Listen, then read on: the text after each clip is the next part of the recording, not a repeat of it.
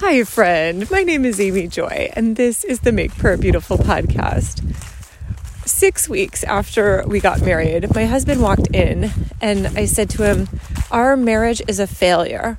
And he said, Well, I don't agree. And then kept walking and went to the bedroom to change out of his professional clothes and into his casual clothes. And okay, in my defense, I was on the pill, and that did make me crazy. But what was so precious is after that abrupt beginning, he's he did follow up later with, okay, so why why do you think our marriage is a failure? And I was so wanting to be a good spouse, so wanting to do everything right. So I was reading all of the Christian books about how to be a good wife. And the one that I had read that day was talking about how, at least for this couple, they had found that quarterly getaways to spend a weekend reconnecting and visioning what they wanted their life to look like were valuable times. And they recommended that to everyone. And so, in my mind, it was like, well, if we're not doing that, then clearly we are practically in sin. And my husband was just like, no, throw the book away. That is not going to happen for us. And that is not the definition of a good marriage anyway. And I mean, at this point, from the distance of 21 years, I can look back and say, yeah, what was I thinking? I mean, what? So, all of the people around the world who don't have places where they can go to a nice resort for a weekend are doomed to have failed marriages because they don't have their quarterly vacation. I mean, this is a very bizarre idea that this particular couple was even promoting in their book. But anyway, maybe they sold weekend retreats. It could be in any case, the the point of this very personal and embarrassing story is that it's easy for people to put shame and guilt on you if you don't do things the way that they are wanting you to. And I see this at times in church or in different productivity spheres. I have one um, kind of virtual coach that I think is really awesome and his thing is, I get up at 4 a.m. because that gives me ample opportunity to work really hard. And I have several hours of focused productivity before everybody gets up. And if you can get in two or three hours at the beginning of the day, that's actually more like five or six hours in the middle of the day. And all of that is very true.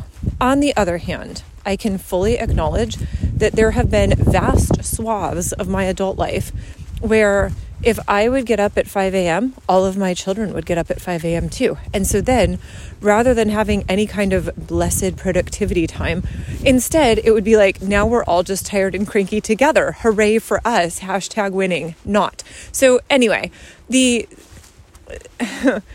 I think what I really am wanting to speak over you and speak over my life as well is that what the Lord does is offer us freedom. It is for freedom that Christ came to set us free. I think that's Galatians 5 1. But anyway, so Lord, I thank you that you are a God of freedom and that you, throughout your word, yes, there were different times and different seasons where you had laws that you asked your people to follow.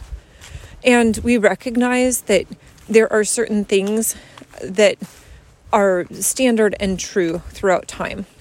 But Lord, we also recognize that in matters of our personal lives, in the way that we set up the order of our day, that those can shift with the season and the culture that we're in.